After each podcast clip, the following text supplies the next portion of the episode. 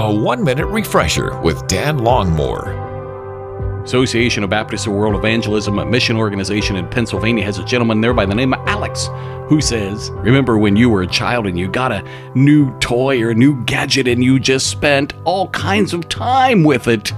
And then a few weeks later, less and less time as it just seemed like the joy had gone out of that toy or item. Alex goes on to say if we're not careful, this can happen in our spiritual lives. Matthew chapter 28, verses 18 to 20, reminds us of the command of Jesus. All authority has been given to me, Jesus says. Go and make disciples. What happens? We start off as new believers or from a special series of church meetings and we're all fired up. But then as the weeks go on, the joy seems to go away. But we're reminded that because the authority belongs to Jesus, it's not dependent on how we feel. The command is still there to go and make disciples. So for us today, how are we doing? Is it time to find the renewing joy of seeing others come to Christ?